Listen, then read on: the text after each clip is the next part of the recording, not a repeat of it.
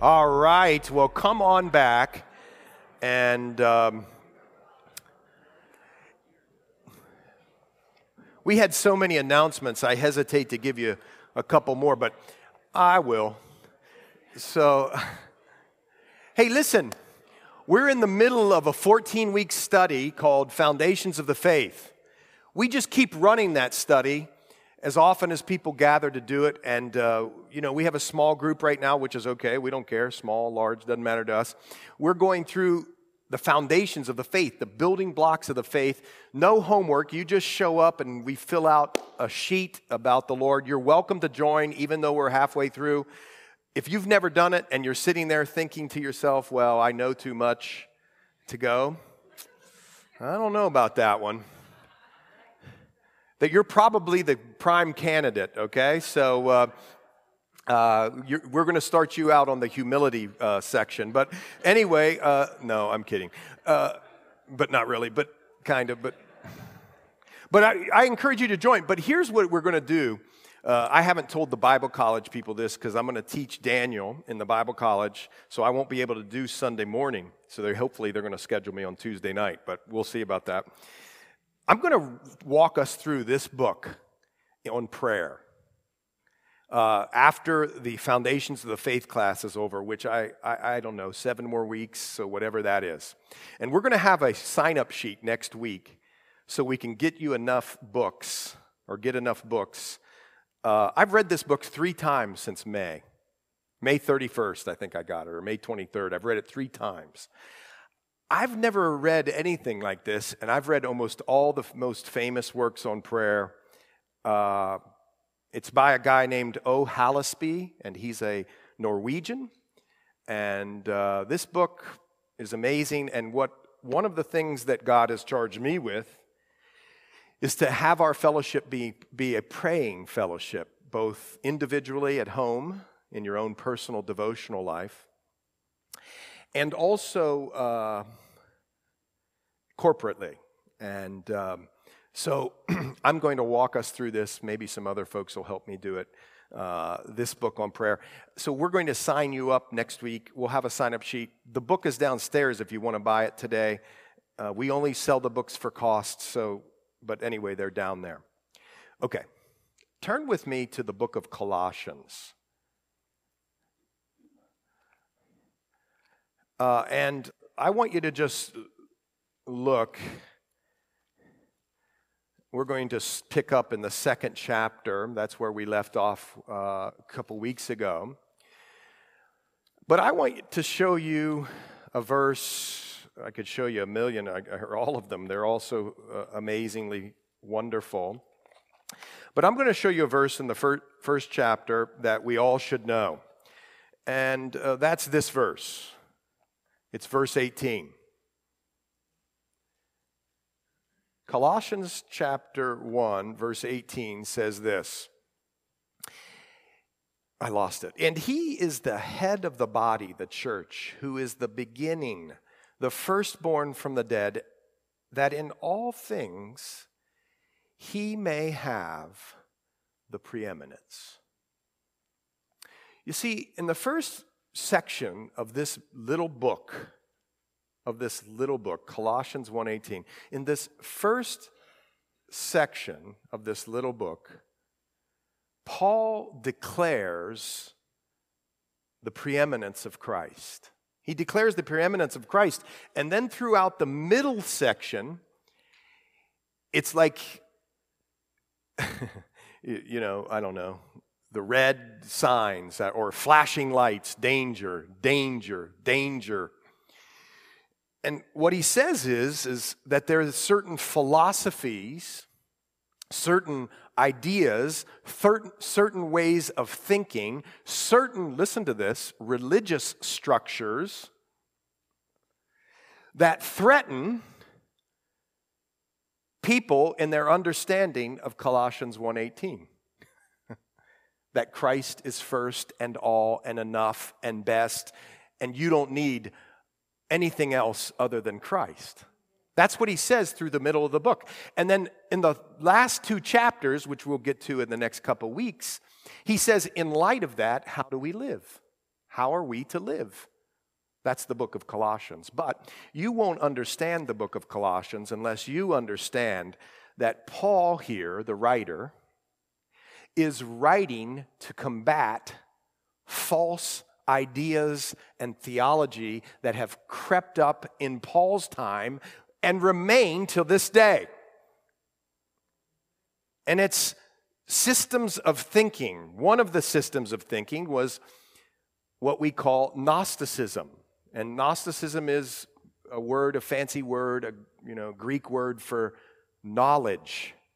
Gnostic, uh, Gnostics, they remember, I told you this a couple weeks ago, begin with the assumption that matter, M A T T E R, matter, things that you can feel and touch, it's evil.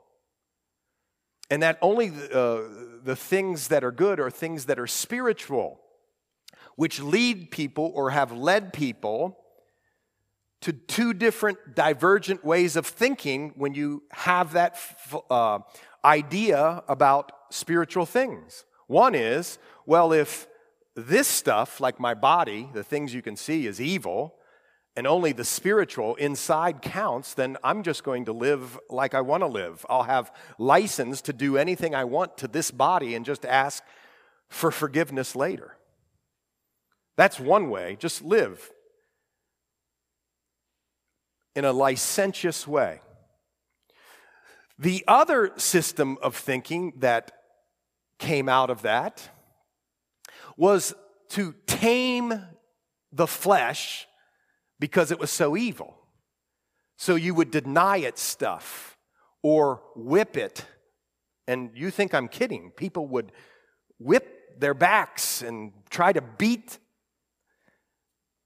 their bodies into submission to the things that God would have for them. And so that is one of the things that Gnostics thought that matter was evil and that only the spiritual count. Other things that they thought that there were several emanations, angels, degrees of angels, and there's all kinds of them that would be mediate mediators between God and people.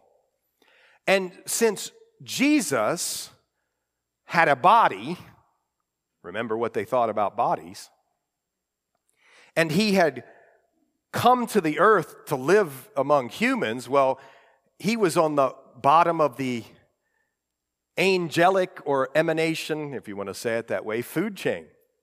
And so that there was this degrees of uh, angels that could get you to heaven. But the, the weird part about this was is that you had to have this mystical, special knowledge that God delivered to you so that you could understand higher and higher what these emanations were about. and what it did was it excluded the common people because the great thinkers would go around and say, well, you know, my IQ is here. And so I've learned some things about God and I've beat my body in such a way that I clearly am more spiritual than you are. You've done none of this stuff. And so it created this super spiritual, pious, elite group who looked down on others. Something that's so anti Christian you can hardly believe it. And yet, uh, that's what Gnosticism did. There were other things that Paul was combating. One of the things he was combating was Jewish legalism. He attacked uh, uh,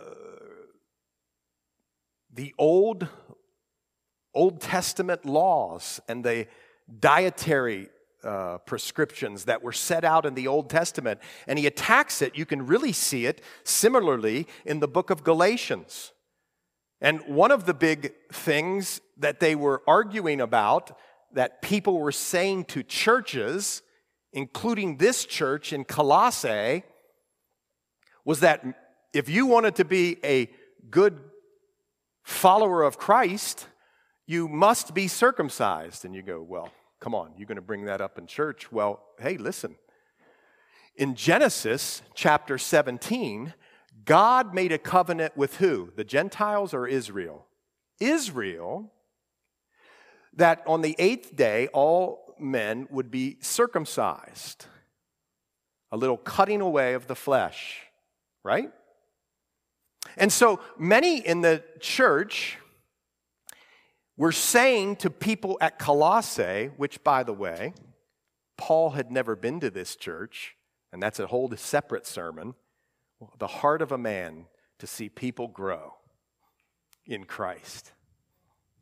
Here he is in prison, knowing, unless the Lord intervenes, that the Romans are going to take his life, and he's worried about some little podunk church that he's never been to in Colossae, and he's willing to pour his heart out for them. Well, they say people were coming in and saying, well, you know, if you Gentiles, that's what Colossae people were, they were non Jews for the most part. There were some Jews there, but for the most part, they were non Jews. If you don't get circumcised like the law prescribes, well, you're not in. There's no salvation for you. And so that's one thing that Paul is dealing with. Another thing that he's dealing with is Gnostic legalism that if they're circumcised, somehow they would be more spiritual. They would be more spiritual. And if they watched their diets and observed certain days, well, then, if you do that and pray enough and beat your body into submission enough, maybe, just maybe, you could be part of the spiritual elite. Oh my goodness. You see how wrong thinking about who Christ is can lead to disastrous, diabolical, sick, twisted results. And you know why God hates it? Because it keeps people from coming to Him in the simplicity of knowing Jesus as all in all, preeminent, first place. And I hardly have to tell you that I, we've read through all the reasons that Jesus is preeminent. He's the image of the invisible God, the firstborn over all creation. By him all things were created. I'm reading from verse 15, chapter 1, 16 now. And that all things were created that are in heaven and that are on earth, visible and invisible, whether thrones or dominions or principalities or powers. All things were created through him, and this is important, for him. Never forget that. Never forget that Jesus not only participated in creation, but everything that is created, including you, is created for him. That's really important because many in the American church believe Jesus is created for them. It gets people off track all the time. Hey, Lord, you know, I've decided I need to do this, this, and this, and you're not blessing it, and I'm really getting ticked off about it. That's how we treat God, like our butler. But see, we're created for Him. And that's really important. And he says he's before all things, and in, he's eternal, and in him all things consist. He holds everything together. The, the atom, the atomic glue that nobody can figure out, it's Jesus holding it together. And when he lets go, whoo boy. And he's the head of the body the church, who's the beginning, the firstborn from the dead, that in all things he may have the preeminence. And we talked last time that it pleased the Father that in all the fullness should dwell. All the fullness of God is in Jesus. And he's doing this to reconcile all things to himself. All this whole program is so that he can get you and I and we, men and women, boys and girls, to him for eternity. That's the big program. You think, I think, I got to show up at 8 o'clock tomorrow, work 8 to 5, do my thing, go home, create a white picket fence, get on some vacations, uh, retire and draw my 401k, play golf all the time, and just, you know, that's going to be my life. See, but see, God's called you to something amazingly bigger. I don't even know if that's grammatically correct, but I don't care because He's called you to this big story. And the story is eternity. And he wants all, or as many as will come and repent to come and be with him. And that's the whole program. And that's why he's preeminent. preeminent. And, the, and the whole message here in the first part is you don't need all the other stuff. He's perfect. What he's accomplished is perfect. What he will accomplish is perfect. You don't need the other stuff. You say, well, come on. Colossae, 2,000 some years ago, big deal. Well, folks, look around. It's still happening today. We're saying things like, yes, we believe in grace, and yet we're making people or telling people that we have to take the bread and the wine over and over again to re sacrifice and re sacrifice and re sacrifice. And if you don't come and do that, oh boy, you're in trouble. When actually the bread and the wine is this amazingly mysterious, beautiful picture of something that Christ did and is doing, having communion with us. But to say that it's over and over again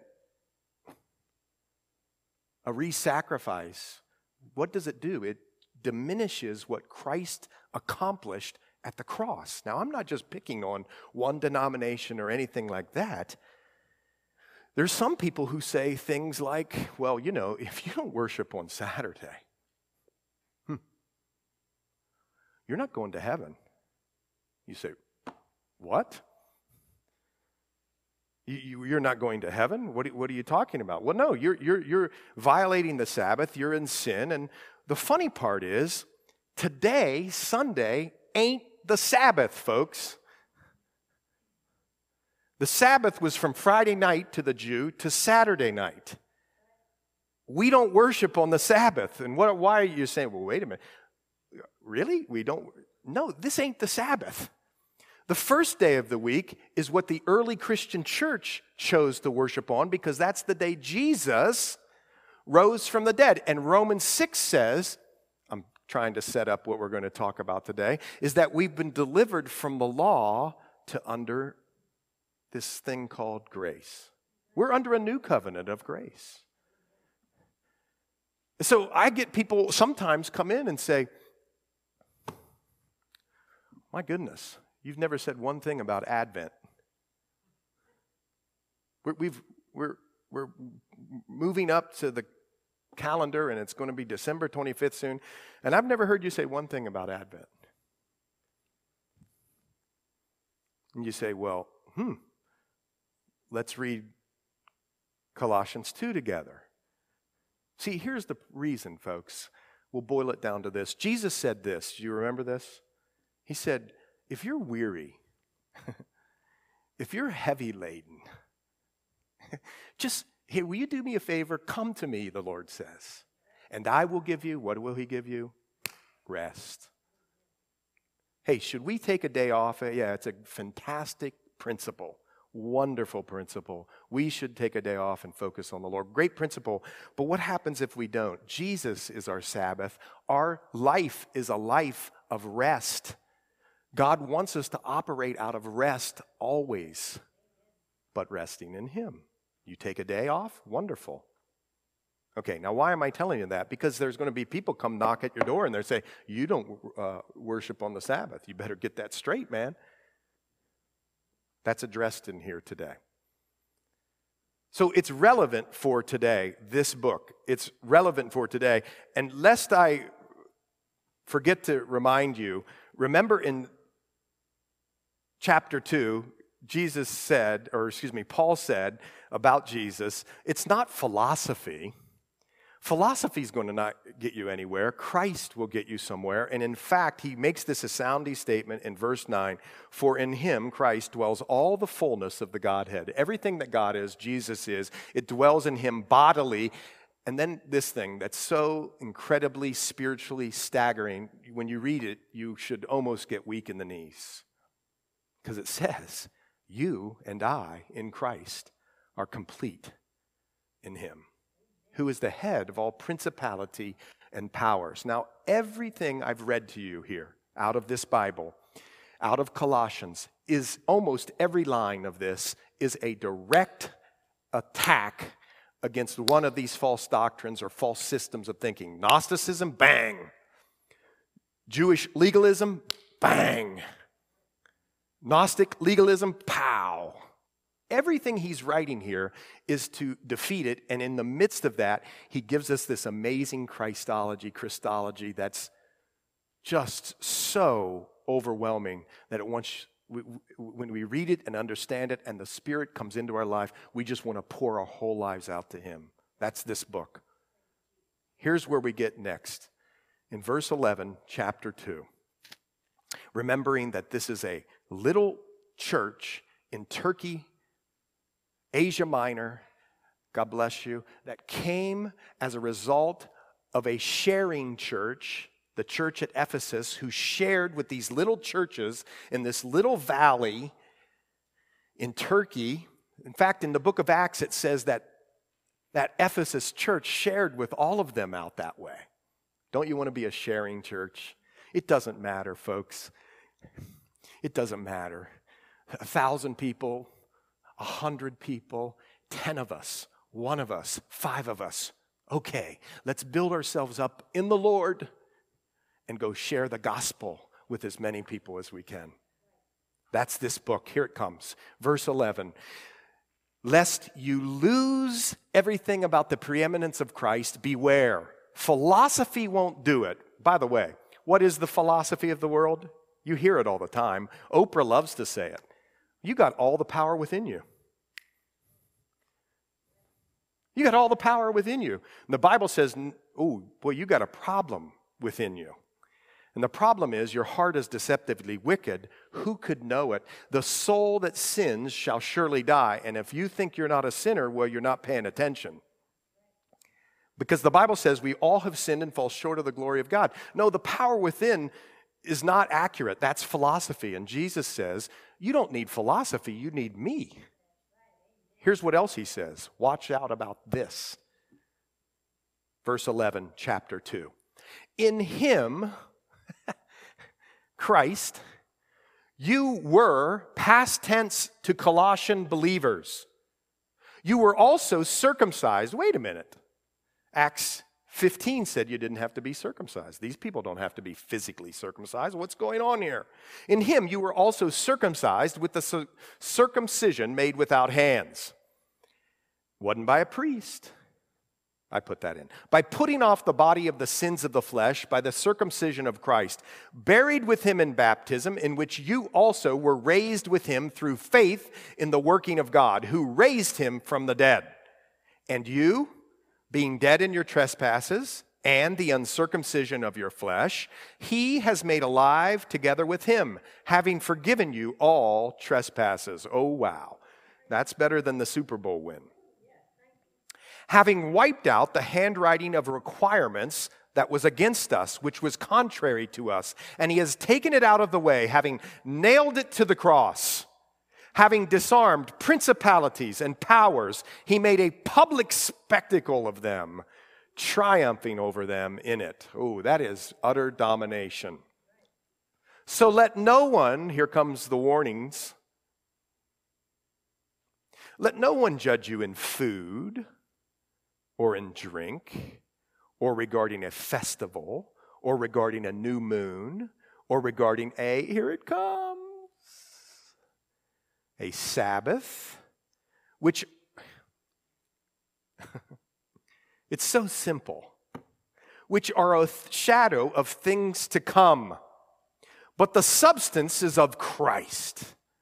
Let no one cheat you of your reward, taking delight in false humility and worship of angels, intruding into those things which he has not seen, vainly puffed up by his fleshly mind, and not holding fast to the head. Who's the head? Jesus from whom all the body, nourished and knit together by joints and ligaments, grows with the increase that is from God. Therefore, verse 20, if you died with Christ from the basic principles of the world, think about that. Remember when I was just a minute ago saying we got a problem? it's not the power within, folks.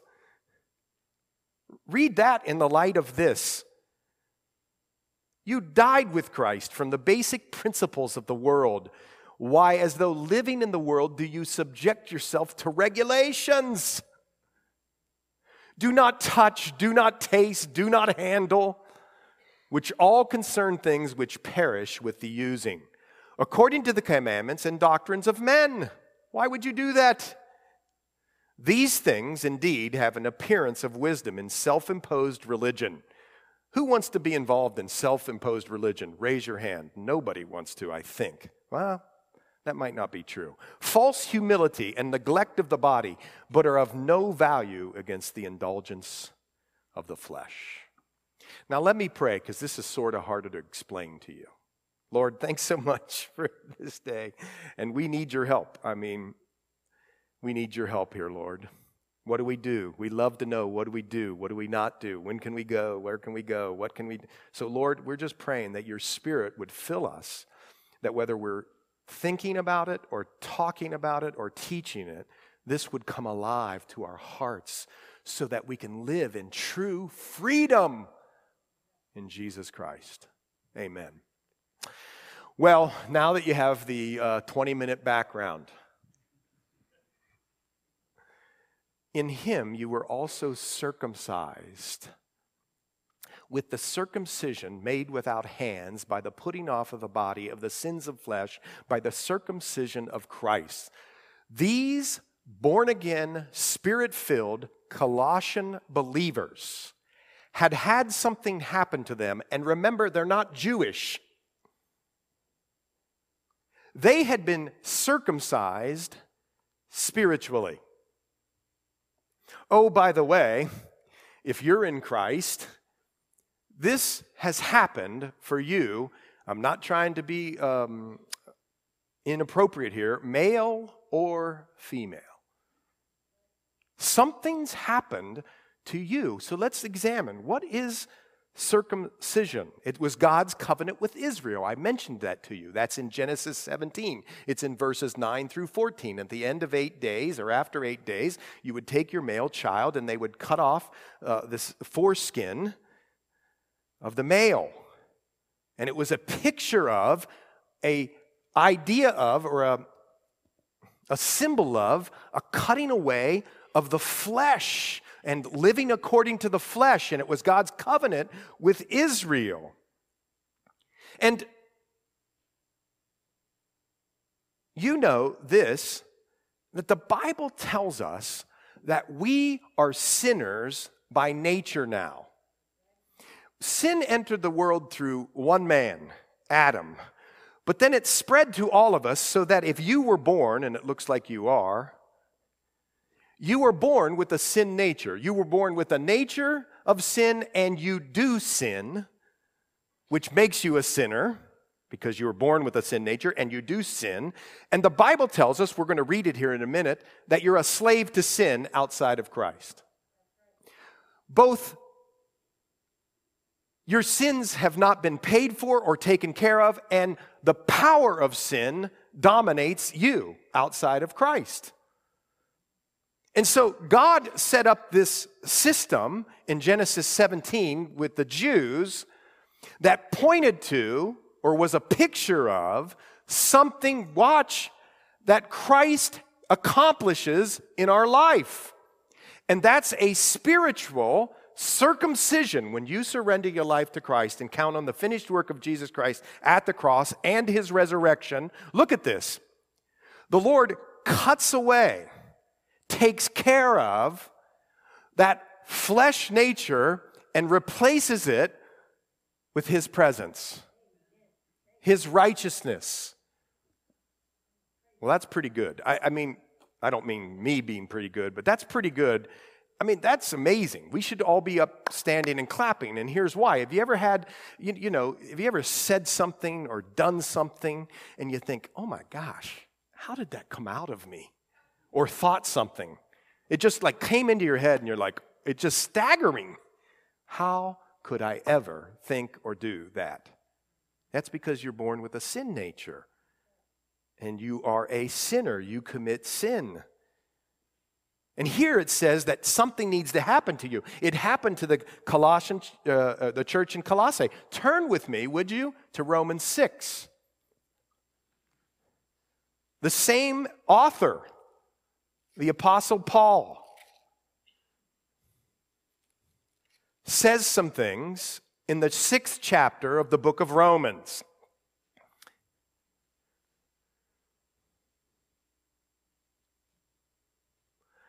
We've got to just read it. I mean, it's just almost self explanatory, but look at this. What shall we say then? Verse 1. Shall we continue in sin that grace may abound? You know, when people find out about grace, what do they say? One of the first questions is, You mean I can just go ahead and do what I want? and ask for forgiveness later. Well, Paul addresses that here, and he says, Well, certainly not. And the language in the Greek is like, That's really stupid. certainly not. No way. How shall we who died to sin live any longer in it? And then he says, Or do you not know? Be honest with yourself. Do you know that a spiritual transaction took place with you that's called spiritual circumcision? Maybe you didn't know that. And Paul's saying right here, I want you to know. Don't you know that as many of us as were baptized into Christ Jesus were baptized into his death? What does that mean? It means your life became so identified with Christ's life, you're linked to Christ, so that all that happened in Christ's death happened for you. The old nature was put away or slain or killed, that you were baptized into his death. Therefore, we were buried with him through baptism. You say, wait a minute, you mean water baptism?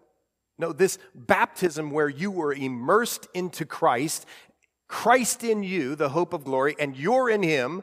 You were baptized into that. So all that happened to Christ on the cross, when you surrender to him, happens for you. Your old nature was buried. You were baptized into his death. Therefore, we were buried with him through baptism into death. That just as Christ was raised from the dead by the glory of the Father, even so we also should walk in newness of life. Why do you think we do what we do in baptism? Hey, my friend Bob Wessel, he's not here today. I don't know how old Bob is. Uh, he's, he's like me, he's a little bit of an older gentleman. When we had Narrow Way, we had 15 people get baptized, and 14 of them were kids. And one of the most beautiful things was Bob got baptized with them. It was beautiful. And he felt, uh, when I told him what we were going to do with the kids, he felt a little funny, I think, at first. And then he came and he just saw how beautiful. Because it doesn't matter. Kids' Day, not Kids' Day, we're all one in Christ. But here, he took that faith where he said, Something that's already happened to me, I'm going to go and be obedient and actually show the world what's happened. And what has happened is his old life has been put to death under the water, baptized, immersed in Christ, and he's been raised to new life up out of the water. And that's what this is talking about. That stuff we do in the water is a picture or a symbol but the substance, remember, Colossians, is Christ. The water has no power. God, through his Son Jesus Christ, by the Holy Spirit, is the one who's created and done it all. You see that? That's what I want you to know. People can say, well, look, look, folks. Well, are you going to heaven? Well, I've been baptized. Somebody sprinkled water on me when I was a little kid. Watch out. It's not the water that has the power, it's the blood of Christ.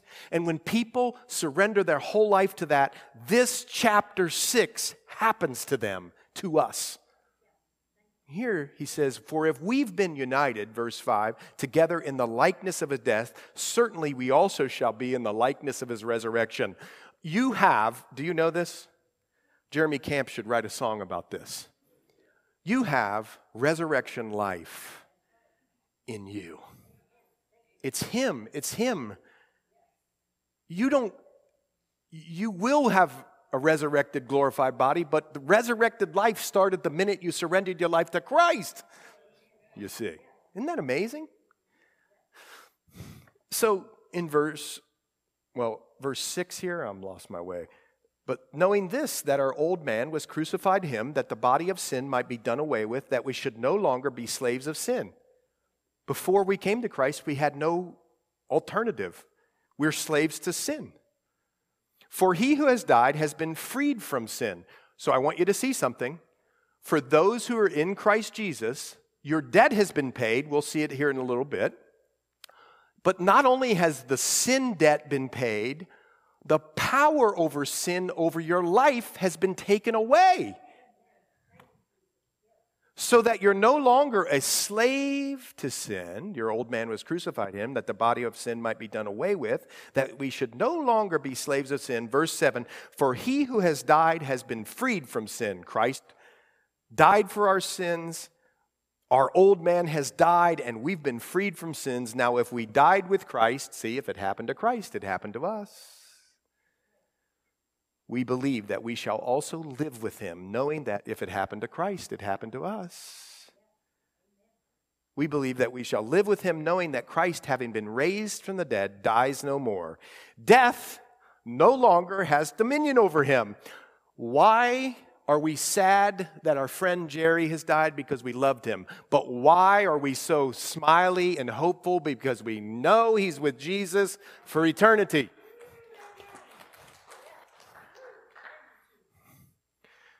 For, or I keep getting excited and losing my way.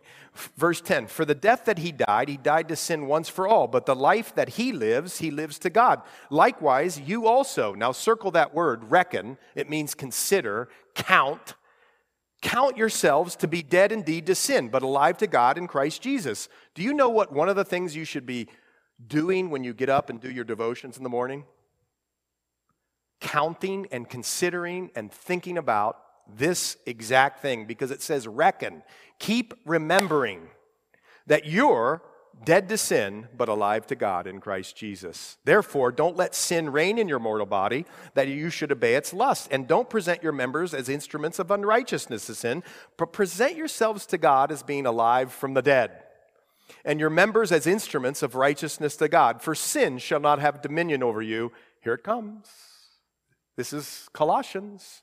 This is Galatians. For you are not under law, but you're under grace.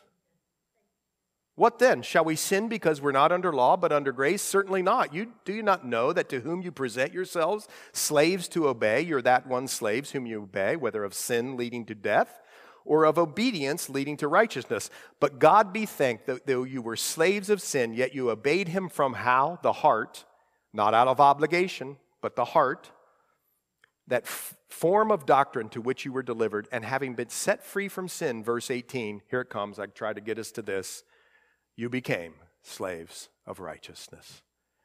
See, so what happens to a person when they're circumcised spiritually? You thought I forgot where we were, didn't you? Well, I almost did.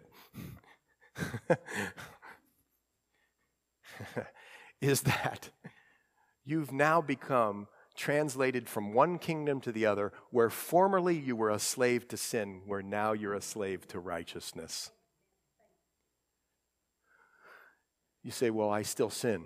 Yep, you do. Paul said, The things I want to do, I don't do, and the things I do do, I don't want to do. That's in the next couple chapters we still have that fleshly war going on, but before you had no option. You were a slave to sin. Now you're a slave to righteousness, and the trajectory of your life is not as a sinner, but as one who has the righteousness of God in him or her.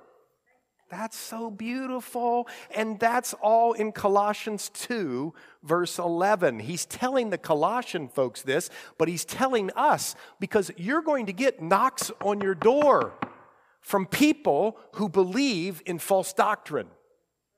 And what Paul is saying to the Colossians and to us is to remember you don't have to go through the thing where they cut away the foreskin.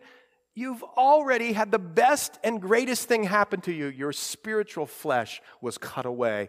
Anything and all things that were at variance with God have been put away and put to death, and now you live for Christ.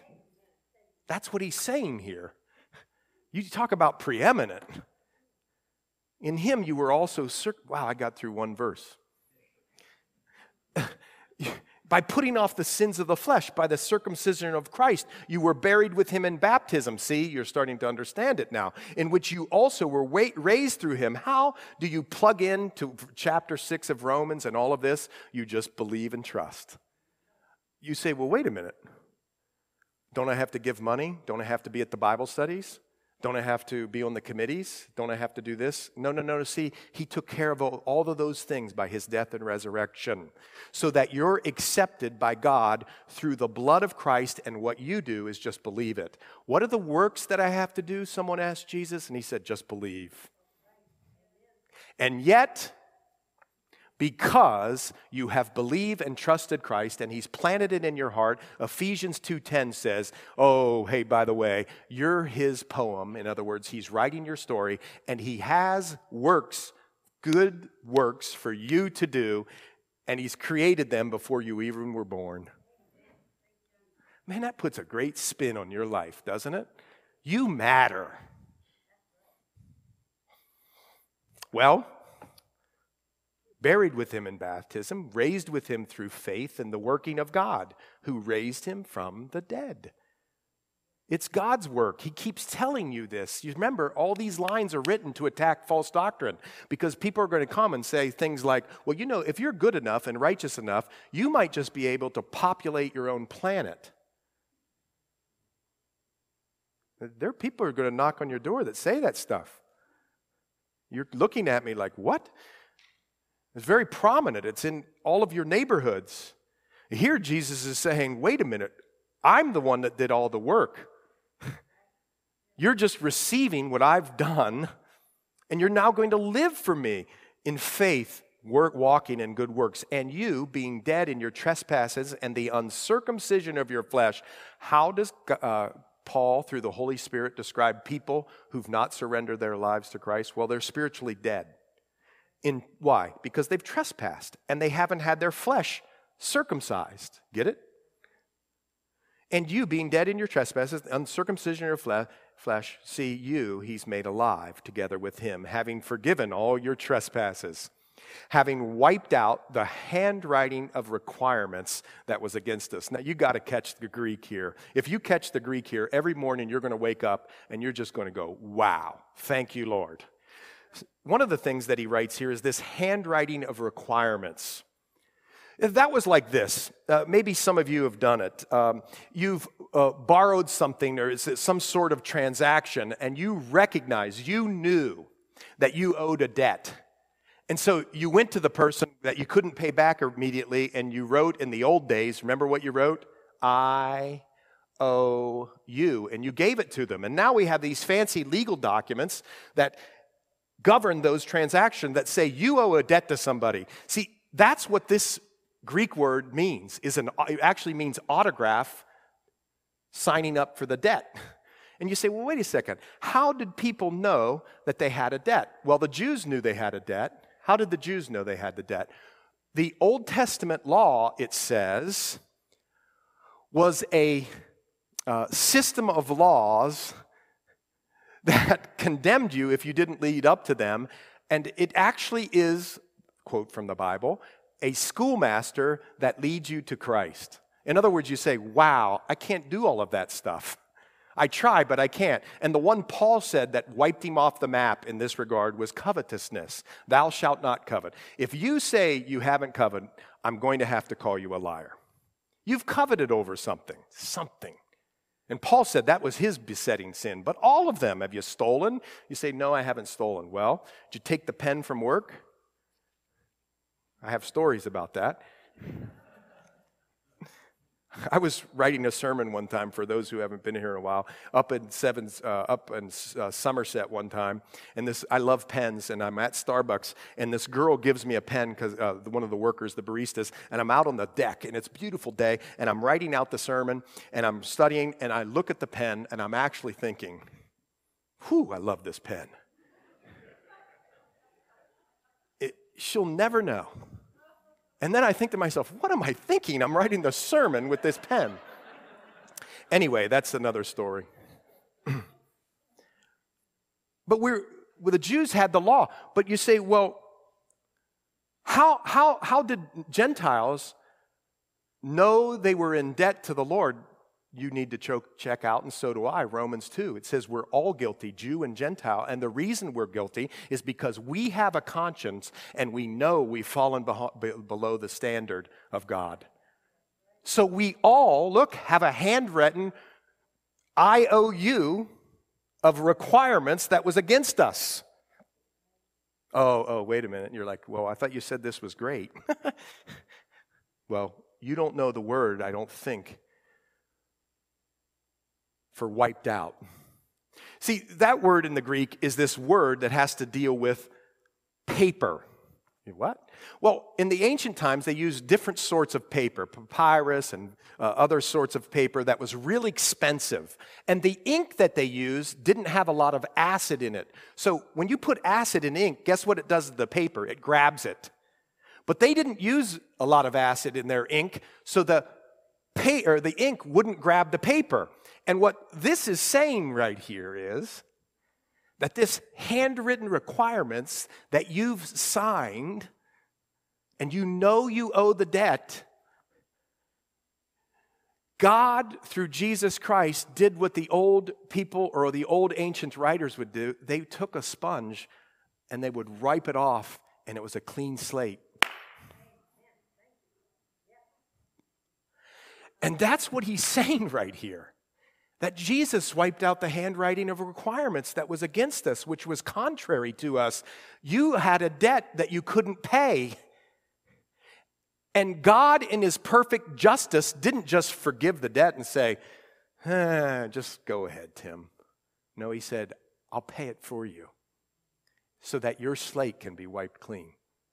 I'll send my son for you. Oh my. And he has taken it out of the way, having nailed it to the cross. I want you to see something here. Some people are going to get mad at me about this, but this is what it says. He not only crucified the handwriting of requirements that were against us and wiped it out, he actually took the law and nailed it to the cross. He took the law to the cross so that you're no, no longer under the law, but you're under grace. Do you get it? So that these critics or these false teachers, he's blowing their argument out of the uh, water with real facts inspired by the Holy Spirit. And then he did something else. He disarmed all the principalities and powers, and he didn't just disarm them, he made a public spectacle of them, triumphing over them in it. You went, wow, see, they had all these emanations. Jesus, maybe, you know, right down here because he came to earth. Are you catching this? He's saying, and another thing that he accomplished at the cross is that he blew away, he disarmed, he stripped away the weapons of our enemy of our souls, Satan and his minions. Their weapons have been destroyed or have been disarmed. He's taken them away, the principalities and powers. So, Warren Wiersbe says this about this verse. Catch this.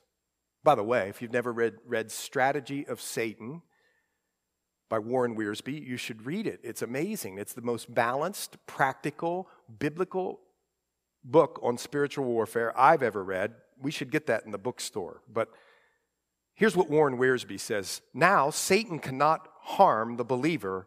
Catch this, catch this, who will not harm himself or herself. Satan can't harm the believer who won't harm himself or, her, uh, or herself, Warren Wiersbe.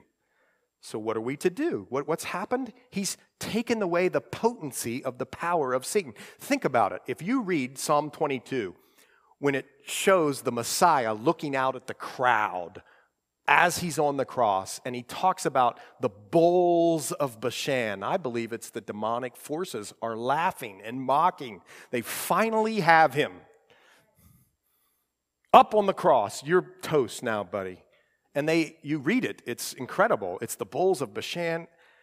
They think they have him. And in the very thing that the enemy of our souls finally thinks they have Jesus, look at this, the big uppercut, kapow is the thing he used to disarm them the cross. So he disarms them. And God, t- or the Holy Spirit tells us in his word, through God's word, this what are the things that we're to do so that we aren't harming ourselves? Watch this.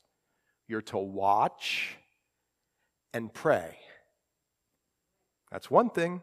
Be sober, so watch and pray. What do we do? Watch and lots of activities. Maybe pray, but we don't watch. Watch and pray, and then, of course, gird yourself. Just clothe yourselves with the Ephesians 6 armor. We won't go through all of that. But what, what else did he do? He exposed Satan. He disarmed him, but he also exposed him so that people would see him for what he is and his army. And that is a person or a spirit, sorry, a, a, a spirit that wants to kill and destroy, especially anything to do with the Messiah. And God, through the cross, exposed it all. Isn't that beautiful? That's something else that happened at the cross. So, in light of this, that's a big so. It's a therefore. Verse 16, so, circle that, circle that. You go, wait a minute, why is he getting so excited about so? because when you know all of this, you're going to live in a free way, not in a bound up way. And when people come and try to put trips on you, and they will, why don't you, say, why don't you uh, have Sabbath or services? You don't, you don't meet on Saturday? Oh my gosh, you don't do communion every Sunday? I get those questions, folks. You don't sprinkle, you do. You waited 14 days to do the baptism instead of 13 days. You didn't baptism immediately. Questions all come. Been voiced here. There's the big so. So let no one judge you in food or in drink or regarding a festival or a new moon or Sabbaths. What are some of the things that the old life under the old law said? Don't eat food that's not kosher. Hamburgers, big no no. Bacon, no way. God said we're not under that law anymore. Now, let me tell you something. Let's take a little time out. Some of the medical doctors have discovered that some of the things that the Lord did in establishing those dietary laws were good for us. So, if you want to follow the dietary laws because you want to be healthy, well, praise the Lord. But if you want to follow the dietary laws so that you can either get closer to God or be with God or be more spiritual than somebody else, you're barking up the wrong tree. Therefore, let no one judge you in food or in drink. Let no one judge you so that now you're free to eat in the way in which you are. Now, some of us need to eat a little better, and I'd start with me. But not in your position to God. That's all been taken care of through the so, everything that came before the so, or the therefore. Don't let anyone judge you in food or in drink. How about this one? Don't let anyone uh, uh, judge you regarding a festival you don't celebrate this Advent here. What are you doing? I'm not coming. Well, that's your prerogative. I mean, if you like Advent, go do Advent. In fact, I read through Advent journals sometimes. Some Christmas seasons, I read through the Advent things. Nothing wrong with it. See, here's the thing that's wrong with everything we're talking about. All of this you're free in. But the problem becomes when you start projecting it on other people. Oh, Jan, you should be like me and not eat bacon. Or maybe it's the other way, or whatever. I'm not picking on Jan, but you know what I'm saying. You, you should be like me. I don't eat hamburgers, man. I, am and the and the and the implication is, Jan, I'm a little more spiritual than you are. See, when that happens, that's when it becomes inappropriate. Because Paul said, do you remember this? Do you remember this? Paul said if somebody was not free to do something, he would not do it. So whether he was free to eat the bacon or not to eat the bacon or not to do the hamburger, well, maybe Jan or somebody else wasn't free to do that. So when I go over to the house or whatever, become, I won't do it because I love you. Everything's cool with that. But don't project these things on other people. If you do, it's inappropriate and wrong. And God says in His Word, don't have anything to do with that. Hey, don't worry about the Sabbaths. I know, I know what people think about the Sabbaths. But we are Sabbath lifestyle people in Jesus. If you want to uh, celebrate on Saturday, praise the Lord. Go do it. You want to celebrate on Wednesday? Wonderful. Thursday? Fantastic. See, because it doesn't matter. Because that's not the reality. It'd be really weird. Wouldn't it be really weird if Jan went to Ohio for the weekend to visit her mom, and I kissed and hugged the picture all weekend because I missed her. And when she came back and she got in the drive or the driveway, I just kept hugging the picture and kissing the picture. What would you guys think if I did that? You'd go, "Hey, dummy, she's here." That's what God's saying to you about Christ. He was the picture of all those things. Rest in Him. Let no one do any of these things, for these are shadows of things to come, but the substances of Christ, it's simply Christ. Let no one cheat you of your reward. What do you mean? Well, remember, these people thought, you know, I can get up here if I'm mystical and, and, and I'm going to look down on you. And the Lord, the Lord's saying through his word here, hey, man, don't be into that. If you just walk simply in Christ, just walk in Him, just Him, just Him, you won't be cheated out of your reward. Don't put, don't put trips on people, folks. If it's convict, you know, you're convicted in an area that's a non-essential, walk in that. But don't convict other people or condemn other people by it. That's what he's saying. Let no one cheat you of your reward, taking delight in false humility. See, the Gnostics would be really falsely hu- humble. Because what they would say, and see, this appeals to the flesh. I know it does. Because it appeals to my flesh, and I bet it appeals to your flesh. Man, if I can just do more stuff and be more stuff and attend more stuff and give more money and help more people, well, then I'm here and you're here. And we like that because we can keep score and it's fun. It appeals to the flesh. And we can become falsely humble. Oh man, can you believe how many people I helped this week? So great. You should have seen it. We could say stuff like this. And he's saying, don't do that like the Gnostics would do, intruding into those things which he has not seen. That's setting foot in this inner sanctuary for only the initiated. That's a really strange phrase in the Greek that they have trouble translating. But he's saying things like, well, these people who do these sorts of things and put chips on you, they believe they're setting foot in the inner circle because they're the initiated. But let no one cheat you of your ward, taking delight in false humility and worship of angels, intruding into those things which he hasn't seen.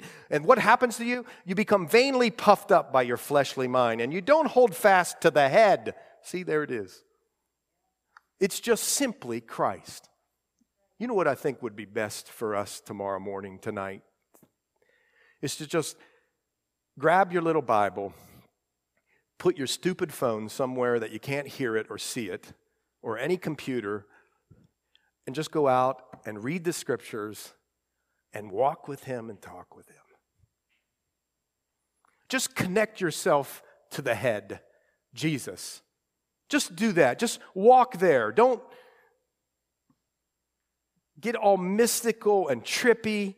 Just Jesus, from whom all the body, nourished and knit together by joints and ligaments, grows with the increase that is from God. When you do that, your spiritual maturity will just go it'll grow because God will bless it.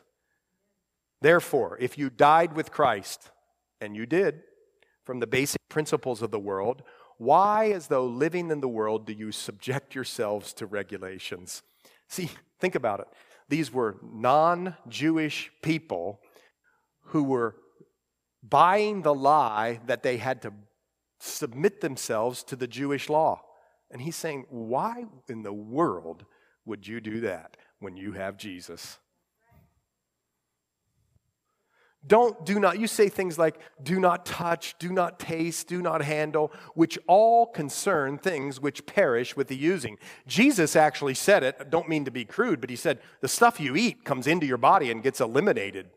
But it's what comes out of the body from the inner parts, from the heart, that really matter. It doesn't matter what you eat, other than you should probably be healthy. you don't want to eat fudge sundaes for breakfast, lunch, and dinner. But But you know what I'm saying. Don't touch, don't taste, don't handle, which all concern things which perish with the using according to the commandments and doctrines of men. Don't go back to the doctrines of men. Don't go back to things that people put on you. Just simply trust Christ. These things indeed have an appearance of wisdom in self imposed religion, false humility, and neglect of the Bible, but are, look at this. I'm trying to get us to this, but are of no indulgence to the flesh you might be able to live a monastic life maybe for 10 years, but absent Jesus Christ, you'll never solve the fleshly old nature problem.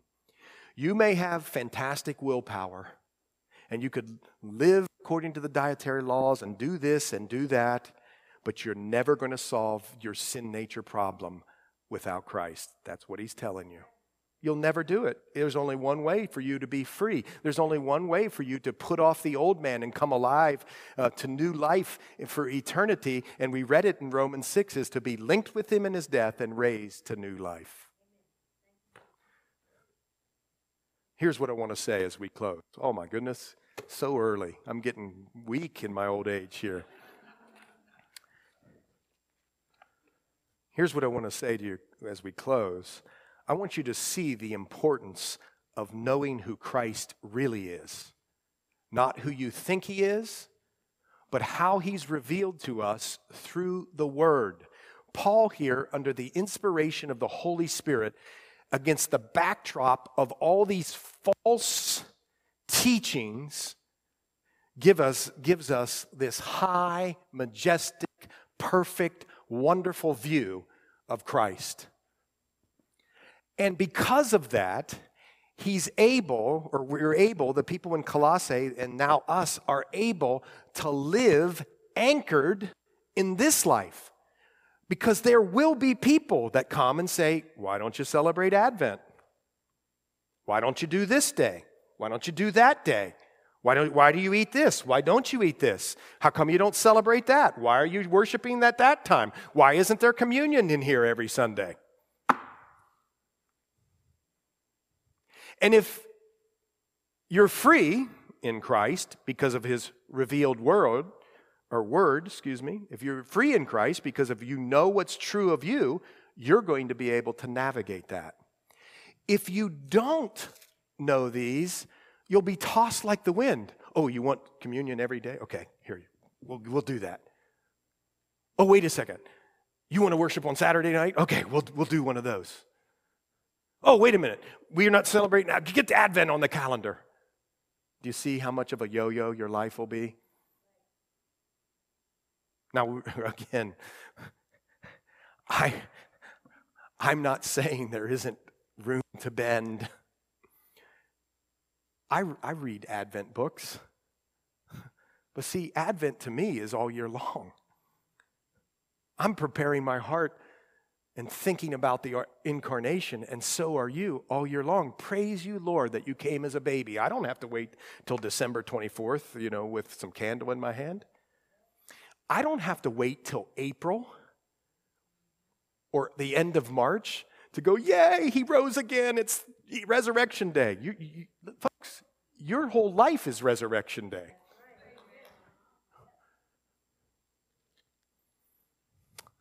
So, with that, let's pray.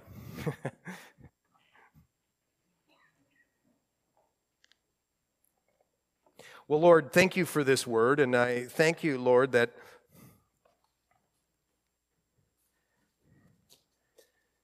You sent your son Jesus Christ, who's totally adequate in all ways.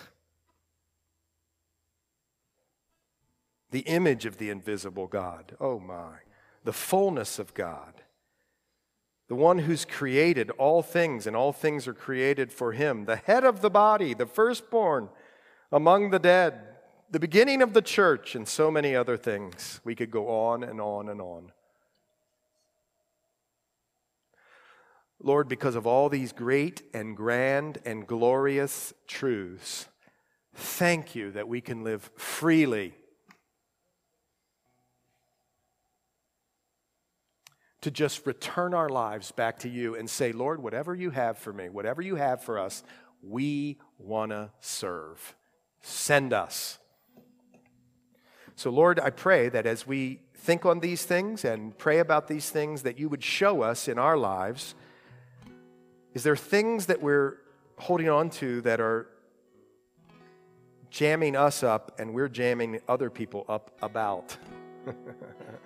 Are we putting trips on people? Are we putting trips on ourselves that we don't have to?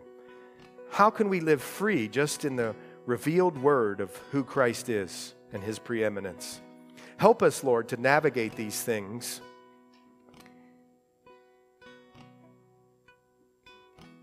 And then help us to go out. Show us people who are hurting and lonely and lost and give us the courage or the courage and the boldness and the love to share your gospel with that dark and hurting world. In Jesus' name we pray. Amen.